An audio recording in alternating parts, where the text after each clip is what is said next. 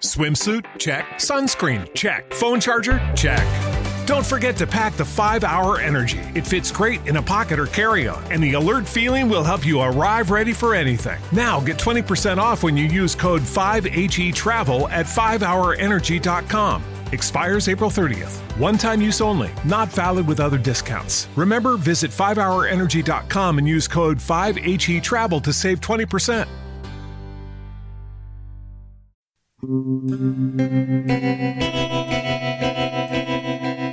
Hola, ¿qué tal? Bienvenidos a Historias Itinerantes.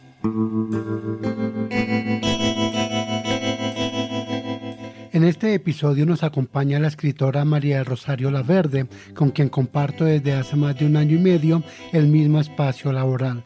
María, bienvenida a Historias Itinerantes. Hola Javier, muchas gracias por la invitación. Como advertí cuando estábamos preparando esta conversación, soy de pocas palabras en el diálogo, así que vamos a ver cómo nos va. Suele suceder que el afán laboral del día a día no nos deja conocer a las personas que están a nuestro lado, y esto se hizo más evidente en las actuales circunstancias de la pandemia, donde el trabajo en casa nos alejó de las oficinas. En algún momento supe que María del Rosario escribía poesía y que había estudiado literatura en la Universidad Nacional.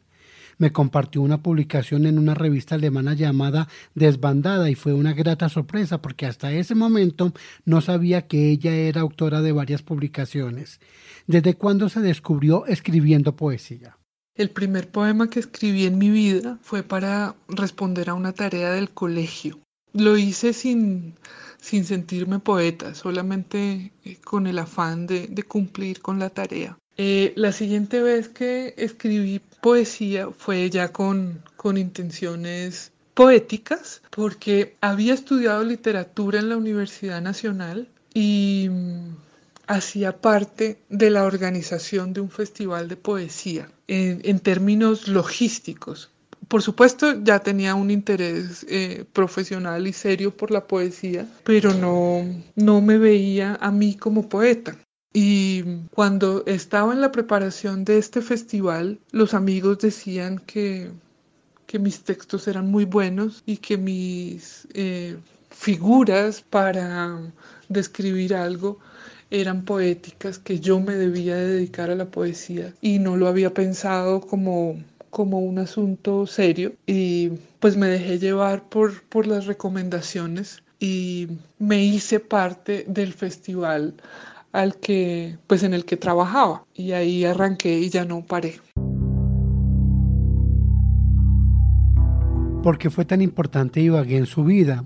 Para orientar a nuestros oyentes fuera de Colombia, Ibagué es la capital del departamento del Tolima. Ibagué tiene muchos significados en mi vida porque mi papá nació en Ibagué y gran parte de su familia también. Mi mamá fue criada en Ibagué a pesar de haber nacido en Calarcá. Mis vacaciones de infancia muchas fueron en Ibagué y cuando estaba en la universidad conocí a alguien de Ibagué que se convirtió en mi esposo.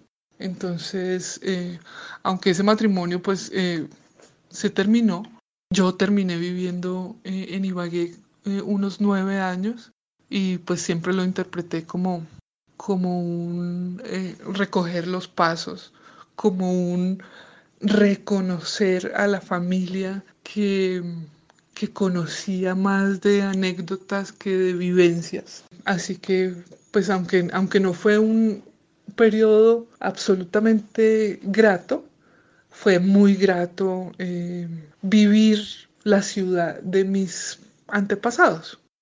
Incluso uno de sus poemas, Abuela Condición de Forastera, que relata algo de esas vivencias en Ibagué, hizo parte de un ejercicio que se realizó en el marco de la Feria del Libro de Medellín.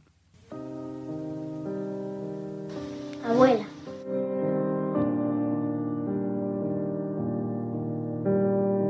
Mi abuela tiene 92 años. No recuerda quién soy. No la culpo. Son demasiados años demasiados hijos, demasiados nietos, demasiados bisnietos, demasiadas queridas, demasiadas recetas. De niña escuchaba fascinaba, sus historias sobre Ibagué. Desde Bogotá, juntas recorríamos las calles de la Pola, sin imaginar siquiera que esas serían las calles de mis desencuentros y mis agonías. Aquel paraíso imaginado no parece ser el mismo que hoy recorro. Decidí ir a buscarlo en la voz de mi abuela. Ella me responde. Debe ser terrible vivir en Ibagué.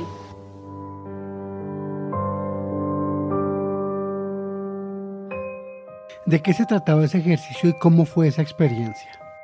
De este ejercicio em, realizado en Medellín salen varias historias. La primera, pues la evidente, es el poema mismo, que se lo escribo a mi abuela, quien me contaba permanentemente historias de Ibagué, de lo felices que habían sido en Ibagué, de las grandes casas donde vivían, de los maestros que tenían mi padre y mis tías, de las vecinas, de, o sea, yo conocía toda la historia de Ibagué eh, a través de la voz de mi abuela y cuando me fui a vivir a Ibagué, pues asumí que, que iba a ser el, lugar ideal del que ella me hablaba y no fue así. Y cuando regresaba a Bogotá a saludar a mi abuela, cuando ella ya empezó a perder la memoria, em, un día me preguntó si acaso yo era la que vivía en Ibagué y me dijo que Ibagué era muy aburrido. Y fue, eso fue como, como una patada, porque ella toda la vida me dijo que, que ese era el lugar ideal. Y, y en ese momento yo ya no lo estaba disfrutando, ya sabía que pues que no había sido eh, una decisión eh, muy lógica estar allá. Insisto, a pesar de que, de que me conectaba con, mi historia familiar y lo disfrutaba eh, a ratos, pues yo no era feliz en Ibagué. Y entonces voy a ver a mi abuela y ella me cuenta, me dice que, que Ibagué es harto. Así que, mm, pues fue esa, esa conversación motivó ese poema. Y eh, posteriormente soy invitada a la fiesta del libro de Medellín para presentar eh, un libro del que hablo más adelante.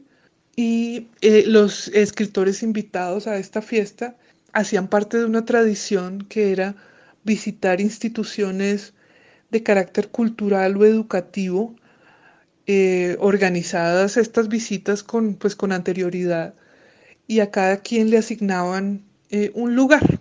Y yo corrí con la suerte de, ir a un sitio maravilloso en una de las comunas de Ibagué. Es, es, un lugar que se llama la Casa Eduardo Galeano, donde se hace periodismo comunitario, donde se hacen convocatorias para que los niños de, de la comuna vayan a aprender cosas pues de carácter cultural. Y mm, al llegar allá eh, me encontré con la sorpresa de que los niños ya habían leído mis poemas, porque para ese entonces pues yo ya había publicado algunos poemas.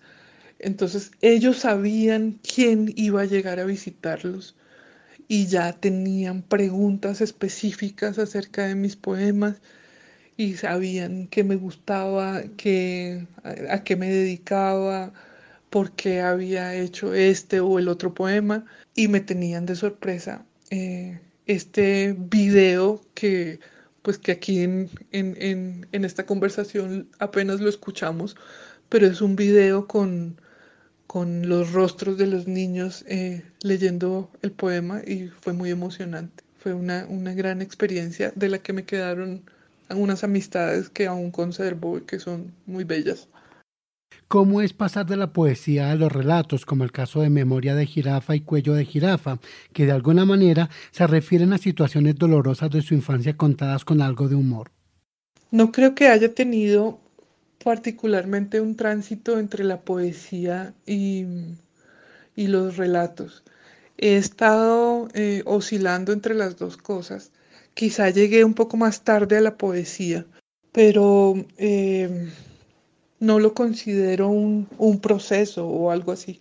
El tema de, los libros Memoria de jirafa y Cuello de jirafa, que son pues mis dos libros de relatos, es porque em, estuve invitada a la Feria del Libro de Tijuana. He estado varias veces en la Feria del Libro de Tijuana, México, pero en una ocasión me encontré con un escritor mexicano que se llama Benito Taibo, que es un, un buen amigo mío, bueno, de hecho nos hicimos amigos en esa, en esa feria y él presentaba un libro que se llama Desde mi muro, donde recogía las columnas de opinión política que había publicado en Facebook.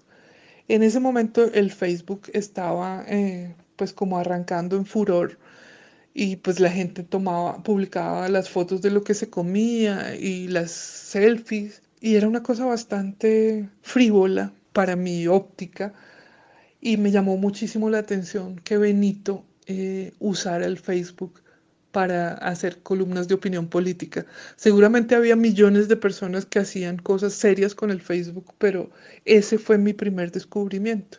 Entonces yo le dije a él que, que siempre había pensado que el Facebook podría ser una herramienta para otro tipo de cosas, como pues como la historia lo fue demostrando en, años posteriores, que eh, pues ha servido como, pues, como herramienta de crítica, de opinión, como para divulgar la obra de, mucha gente, en fin, entonces me quedó sonando lo que él hizo y, quise jugar con un experimento semejante y se me ocurrió empezar a contar eh, anécdotas de mi infancia.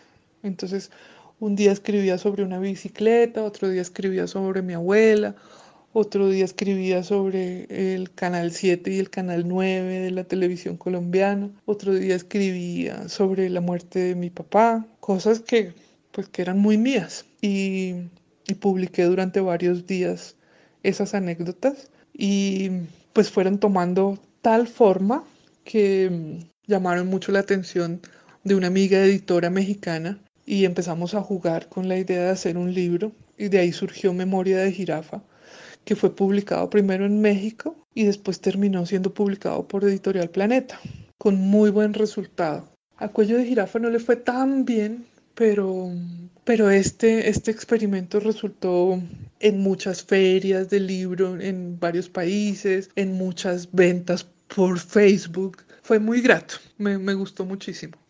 Como nos acaba de mencionar, a través de su cuenta en Facebook usted comparte muchas de las cosas que escribe que también aparecen en algunas publicaciones como la ya mencionada revista alemana Desbandada. Precisamente escuchemos uno de sus poemas, Árbol 1. En el árbol que está frente a la casa paterna siempre es Navidad. Una montaña se me antoja inmensa, inmensa como mi padre que camina hacia mí y desde la esquina dobla sus rodillas y abre sus brazos. Me levanta por los aires arriba de sus hombros. Con mis manos en alto abro un hueco en las nubes y toco la punta de una estrella. Veo el mar que nunca antes vi. Veo su recuerdo que caminará hacia mí cuando sea yo quien atraviese la esquina y la montaña ya no se me antoje inmensa. ¿Cuánto pesa en su obra su padre que uno encuentra en este poema que acabamos de escuchar? La figura de mi papá eh, significa todo en mi obra y en mi vida, porque él, fue un profesor de la Universidad Nacional muy querido, muy apreciado por sus estudiantes, muy admirado en el país porque em, participó en un concurso que se llamaba Cabeza y Cola que presentaba Pacheco y mi papá y mi mamá fueron los primeros en ganarse un carro y duraron eh, como 24 programas, eh, eh, mientras que lo oficial era que las parejas duraran 10 programas. Entonces mi papá fue muy popular en el país y, y repito, muy querido dentro de la universidad. Así que cada vez que me encuentro con alguien que tuvo algún vínculo con él, solo recibo afecto y generosidad. Eh, su, recuerdo me ha salvado de situaciones económicas, de situaciones de peligro, de situaciones difíciles porque siempre tengo a alguien que lo quiso apoyándome. Así que él es una inspiración permanente. La próxima semana seguiremos conociendo un poco más de la escritora María del Rosario Laverde, de su obra y de sus proyectos. Y antes de terminar, dos anuncios importantes. Este episodio fue cortesía de Café para su merced. Gracias por su apoyo. Para los oyentes que adquieran este producto y que se encuentren en la ciudad de Bogotá, por escuchar historias itinerantes, el costo del envío será totalmente gratis y se le entregará en la puerta de su casa. Se pueden comunicar al WhatsApp 318-606-2425 y decir que son oyentes de historias itinerantes y recibirán este beneficio. También queremos dar las gracias a todos aquellos que participaron por el libro de la escritora Aida Yepes, Mi pequeña Eulalia en una patria sin dueño. Recibieron un ejemplar muy especial, Janet Pulido en Manizales, Daniela García en Medellín, Valentina Peña en Bogotá, Cielo Pelayo en Bogotá, Nancy Torres en Bogotá, Carola Briceño en Cúcuta, Juan Carlos Ruiz en Bogotá, Álvaro García Echeverry en Envigado, Antioquia, Damaris Londoño en Frontino, Antioquia y Jaime Barrientos en Bogotá. A ustedes muchas gracias por escucharnos. Historias itinerantes es una producción de Sin Candado Radio. Les habló Javier Contreras, postproducción y redes sociales Diana Bolívar, producción de videos Mariana Yepes, diseño de portada Juan Camilo Contreras. Los esperamos en el próximo episodio de Historias itinerantes donde el protagonista podría ser usted. Is Ryan here, and I have a question for you. What do you do when you win? Like, are you a fist pumper? A woohooer, a hand clapper, a high fiver. I kind of like the high five, but if you want to hone in on those winning moves, check out Chumba Casino. At ChumbaCasino.com, choose from hundreds of social casino style games for your chance to redeem serious cash prizes. There are new game releases weekly, plus free daily bonuses. So don't wait. Start having the most fun ever at ChumbaCasino.com. No purchase necessary. VGW. Void were prohibited by law. See terms and conditions. 18 plus. Hello, it is Ryan, and we could all use an extra bright spot in our day, couldn't we? Just to make up for things like sitting in traffic, doing the dishes, counting your steps, you know, all the mundane stuff. That is why I'm such a big fan of Chumba Casino. Chumba Casino has all your favorite social casino style games that you can play for free anytime, anywhere with daily bonuses. That should brighten your day a little. Actually, a lot. So sign up now at chumbacasino.com. That's chumbacasino.com. No purchase necessary. VGW. Void were prohibited by law. See terms and conditions. 18 plus.